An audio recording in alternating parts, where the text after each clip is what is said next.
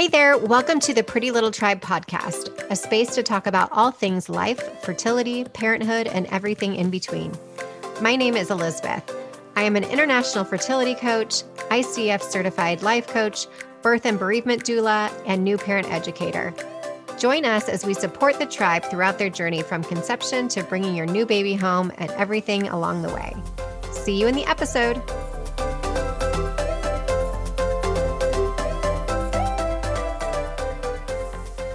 Welcome back to the Pretty Little Tribe podcast. Today we have Jessica Veet, um, who's going to talk to us about her journey through parenthood, fertility, all the things, IVF, as well as now her current journey, which I'm sure she never thought she would be in this situation, but with Asherman's.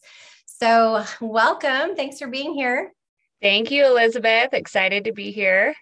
So, I know your I know your story, but mm-hmm. for those of us who are listening that don't know your story, tell us a little bit about your journey to your gorgeous little son Everett. How did you get to to be his mama? Um, it was a very long road. Um, it took about seven years and three doctors. We went through about six rounds of IUIs, um, hoping you know, that that would do the trick. And I was diagnosed in the be- way beginning of our um, fertility journey with PCOS, later to find out that I didn't have that. Uh-huh. Um, which was wild. But yeah, so we did IUIs thinking that that would be, you know, the first line of defense, best thing to do. None of those were successful. We ended up taking about a year off because we knew the IVF would be you know the, the next step for us. How long and, was that process like of doing all the did you do them all back to back within the that one year or? Um we did yeah. And so i mean i think we took maybe a couple months off in between some of the iuis but when we were going through fertility treatments we pushed and pushed and pushed and we just kept going and going and going. Um and we tried before we did IUIs, we had tried, um, you know, naturally. That didn't work. We did that for about two years. Mm-hmm. And then, um, what else did, oh, and we did, uh, when you started. I'm 35 now. Okay. You're like me. So, I don't know. yeah. I'm like, I don't know. do the math. I'm not going to do the math because I'm bad. I could, I'm so bad because I could barely keep, this sounds terrible, but my like son's age. I'm like, okay, he just turned one. I need to like tattoo that somewhere. yeah, I know. Um, and the um, reason I ask is because for I want people to understand this is not just an age situation. This can happen to anybody at any age. So when people say to you, "Oh, if you're over 35 or under 35," you know, if you've sensed that something's going on or you're down that road, like it's yeah, you know, it happens to everybody. So you're not alone yeah no um infertility does not discriminate and it does yeah. not does not um pick an age either um yeah. yeah. we were young when we had started but yeah so we did a couple timed intercourse cycles um that did not work we did the clomid femara all of that um and then yeah we went into the iuis and then we jumped into IVF. Um, this was with a doctor, which, you know, I didn't really feel very comfortable with the entire time. She didn't listen to our needs. I would come with, you know, all my research and everything, and it was just brushed right over. Um, we tried to change my protocol multiple times. I ended up doing four transfers, embryo transfers with her. So we did, you know, a whole IVF cycle had a really good response, excuse me, to the drugs. And um, yeah, the embryo transfers did not work. And we didn't change my protocol at all. Um, the last transfer we did with her, we transferred three embryos, which in my eyes was not, I mean, looking back at it now, it wasn't smart. It wouldn't have been healthy for me if that would have you know those three embryos would have taken. Um so after all of that we ended up taking a couple months off and we found a new fertility clinic um, out here in colorado which was like a second family to us. They were absolutely incredible and amazing. Um, and we did another IVF cycle with them, had a really good retrieval, um, ended up with six embryos from that cycle and froze them all. And then January of 2019, we ended up transferring. Uh, we made a lot of tweaks to um, my cycle. We changed like the drugs that I was taking. I did intralipid infusions. Um, I'm forgetting what else we did, but there was there was a lot. And then that transfer was successful. Yeah. Um, and then that's what gave us our little boy Everett, but I call I his nickname is Sunny. Um, I started calling him Sunshine when I was pregnant. So um, so yeah, the name Sunny kind of stuck. Um, but yeah, he was born October of 2020. And um, I had a really, really difficult birth. I had an awesome pregnancy. I mean, it was it was the best. Um, and then during birth or after birth, I should say, I had severe retained placenta. So my placenta was, was labor and all of that normal. It was just like laboring the placenta is when it went wrong, or yeah, yeah. My labor, my birth, everything was perfect and fine. I had to be induced because I was 41 weeks. I had he was long. He was like 21 inches. I'm five four. He was all the way up in my ribs, and I was at my 41 week appointment. I was just in tears, and my doctor was like, "Well, let's just induce." So we um, fought on that for a while and just mm-hmm. decided, mm-hmm. you know, to finally do the induction process. And we did that on a Thursday and I had him on a Saturday. So it was a really long process. Um, but yeah, so anyways, after birth, he was, I guess, um, normally your placenta just kind of like it's like a jellyfish and it just slides right out. Well, mine was coming out just in tiny little pieces and chunks.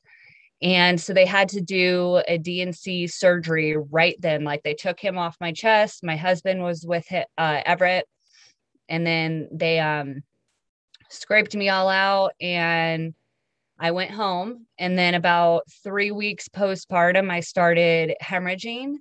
And I thought it was just, you know, after birth.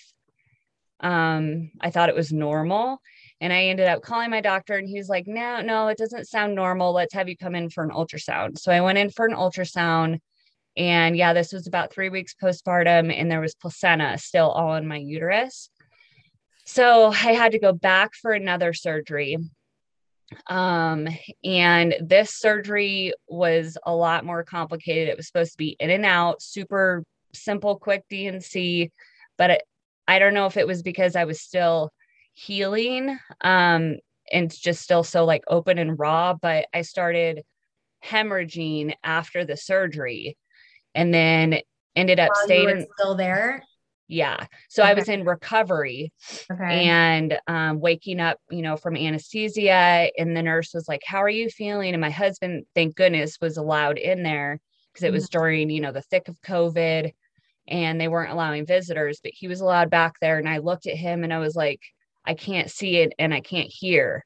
And I started passing out and then I started hemorrhaging and then they needed to bring me back into surgery just to try to save um, my life at that point.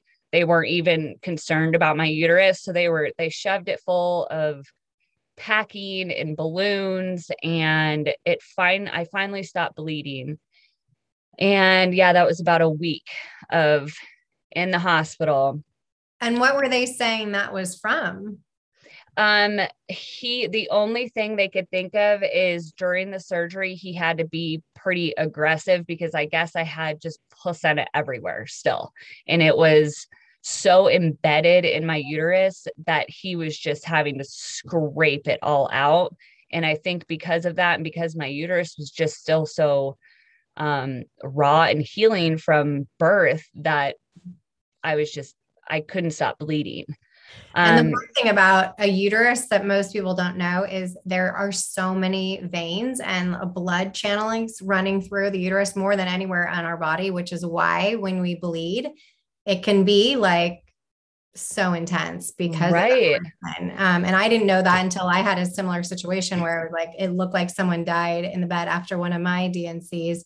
Yeah. And I wasn't, I couldn't stop bleeding as well. And the doctor told me that. I'm like, it kind of makes sense wow. because that, you know, it's made to, you know, build a human being. So there's so much yeah. blood going there all the time circulating. So once something does happen, it's just goes for it. So yeah, that totally makes sense. I didn't yeah. know you went through a similar situation. Yeah, it's it was scary. Um and I mean trying to take care of, you know, a newborn and then yeah.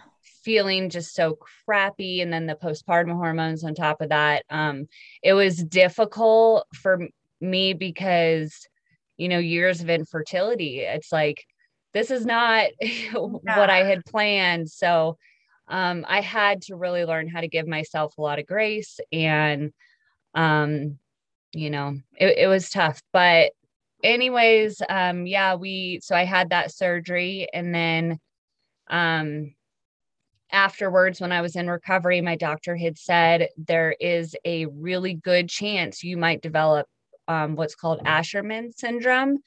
And Asherman's is essentially where your uterus like fuses shut with adhesions um so scar tissue essentially. And you have monthly um cycles. So it's like you're you try to bleed but your uterus is sealed shut so that blood can't come out. Well in my case that was the case for about three months up until three months postpartum. And I was having like the most excruciating pain every every month and it was all throughout the month. It wasn't just during like when my cycle was supposed to start. Um it was during like ovulation time. Um so it was like 3 weeks out of every month I was in pain. And so I ended up going to my RE who got us pregnant with Everett and talking to him about it to see if he was familiar. And he was like, well, let's do um, a saw, I think it's a sonohystogram or an HSG. I, I mix up the two, but we ended up doing that with the, the dye mm-hmm. and they couldn't get the instrument into my uterus because it was sealed shut. So they had to like puncture through scar tissue mm-hmm. and finally got the dye to go kind of in my uterus. And then we discovered that one of my tubes was blocked, the other one was open. And then my uterus was indeed sealed shut and it had like a tiny little opening in the middle. So we did that. And I just want to interrupt real quick to see yep. the time frame of that so people can get an understanding of like mm-hmm. this was in what amount of time that your uterus, the scar tissue was actually able to come together that much. Um, that was about six months postpartum. Okay. Yeah. So not very long to get to that degree of no. Yeah. Yeah. So, I mean, it sounds like when I was healing, instead of, you know, my uterus staying open, it literally just fused shut. Mm-hmm. Um, from what I've read, Asherman's is considered a very rare diagnosis, a rare disease. There's not a lot of doctors, even out here in Colorado, who are familiar with Asherman's. Um, there was two out here in Colorado who were familiar. So we, um, you know, had to find somebody who specializes in that because I guess the surgery is it's different than just a regular D&C. Um, but yeah, so we ended up doing that hysteroscopy with my uh, RE and then he referred me to a specialist. Um, and I just had surgery last month again. So that was, you know, three surgeries this year for this. Um, and I'm still waiting on the results, but I just had a cycle um, a couple days ago and it wasn't nearly as painful, which is good. Yeah. Um, it only lasted two days, but it's something. Yeah. Um, so the next step will be a hysteroscopy in two weeks and just to see the inside, you know, cavity of the uterus and hopefully all the scarring and adhesions are gone. But um, it's a really everybody I have connected with, which it's incredible, is rare of a disease that this is. There are so many people that I've connected with over it. Yes, yeah. Um, in the infertility community just recently, just because I've been sharing about it. But yeah, it's it's a tough road because you know after seven years of infertility and then we have four embryos left. So we were thinking okay whenever it turns one we would you know i don't want my body to forget how to do this again. Let's just jump right into it.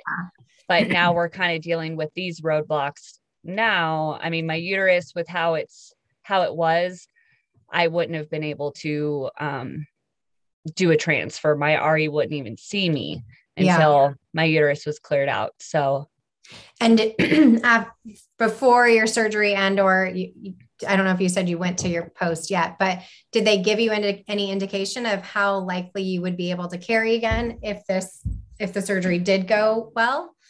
Um, so we will find out in two weeks how successful the surgery was, but my RE did say um, it just all depends on how your uterus responds to that surgery because yeah. it could with Asherman's it's tough because it could seal right back shut and then you're right back in the same boat Mm-hmm. Um, a lot of women with Asherman's, I've heard that, you know, they don't bleed and they don't have a lot of pain. So a lot of people, if you're not wanting to conceive, they don't do anything. But in our case, we want to grow our family again, if it's possible. And I would like to use my body, but, um, yeah, it's, it's a frustrating diagnosis because there isn't, if you look up Asherman's online, you get the same statement everywhere. There's not much information out there. Mm-hmm. So, so yeah, when after I had this surgery last month, they ended up putting um, a balloon in my uterus, and I had that in there for about a week, and it ended up falling out by itself. But essentially was that? was that, weird it what? was really uncomfortable okay um, and it was almost like you know it was a balloon in my uterus and then a thin catheter that was taped to my leg okay. so you know with a one year old it's like i'm trying not to like have him jump on my lap or to rip it out somehow so um yeah that was that was not fun but um the idea with that is is to you know the balloon is stuck in your uterus and it's to prevent it from sealing shut. And then they also i've been on um, estrogen for about a month and i'll be on that for two more weeks.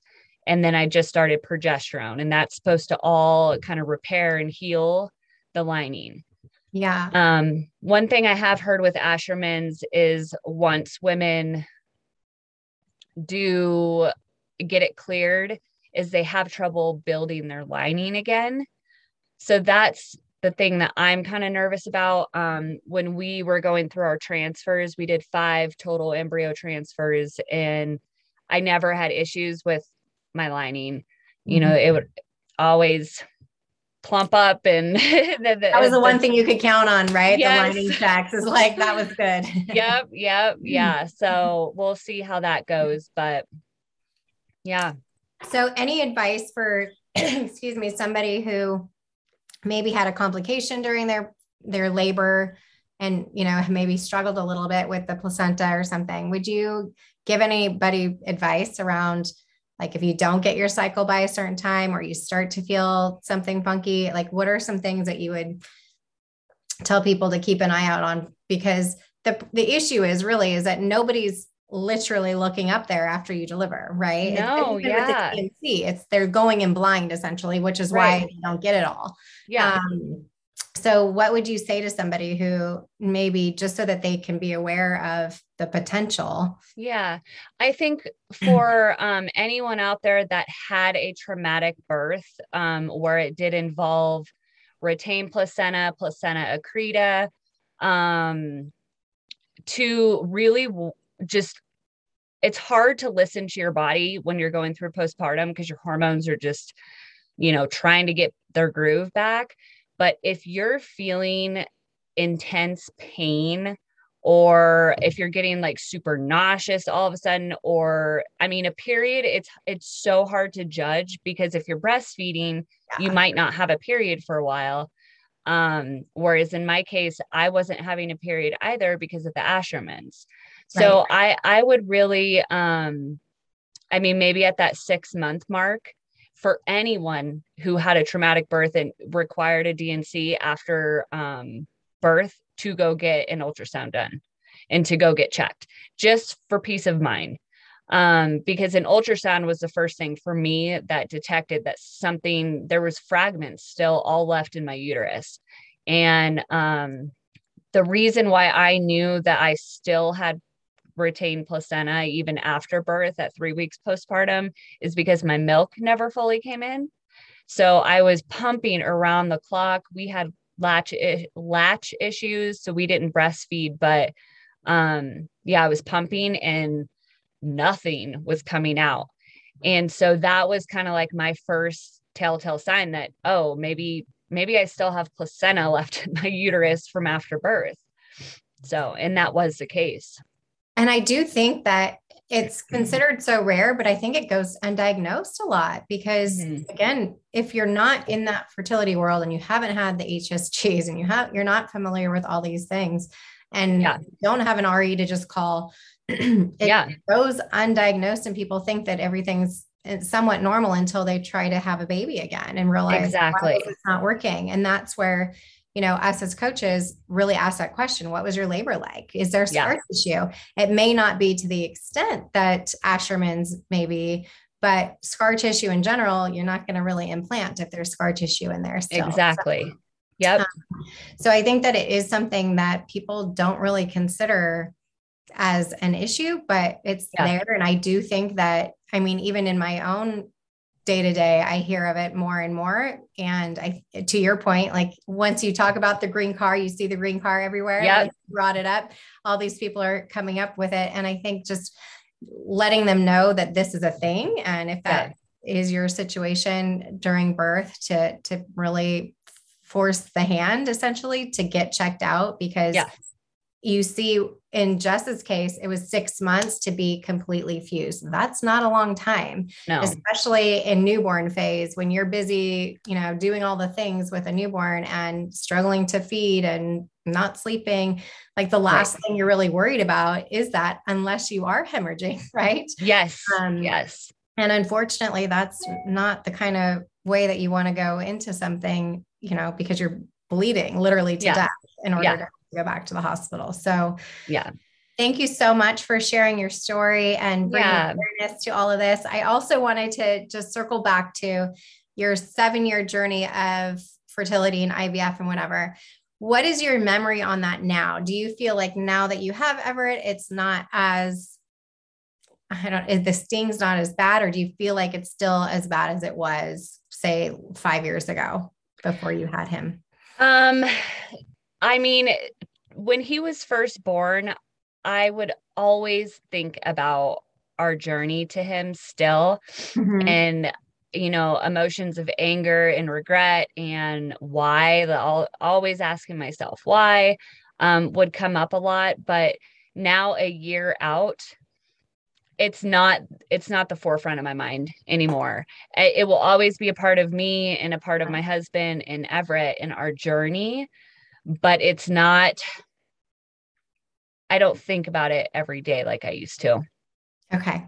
But it's so hard. Like a trick question. But the reason yeah. I ask that is for people because when you hear seven years for someone who's gone through it a year and they think, how can I possibly do this for that long? To hear you say, like, I don't think about it, you know, I don't think yeah. about it every day like that. I just want you to know that it does get easier. It does start to fade. And yes, it's always a part of you, as you mentioned, but it doesn't define you. Um, exactly. And you can get to the other side. And through that seven years, did you ever feel like you wanted to give up on it? All the time. All yeah. the time. Um, so that's the number one question I get is how did you keep going? And honestly, I don't know. It was just, I was on autopilot for seven yeah. years and yeah. I just kept going and just kept going. Yeah. I mean, there was stopping for us at that point. It just wasn't, you know, in the cards. Mm-hmm. Um, well, we're glad you didn't because yeah. that little smile is meant to be on this planet. And if you haven't you. seen Everett smile, you need to go follow Jess. Jess, can mm-hmm. you tell everywhere where, where to find you? Yeah, I'm at one sunny story on Instagram. Awesome. And yeah.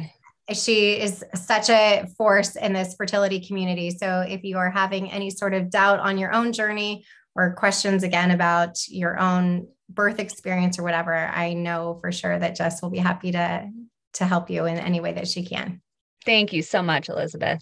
Thanks for being here and yes. have the rest of your night and give that little one a big squeeze for me. I will. I will. Thank you so much. Yeah. Talk to you soon. Okay. Bye.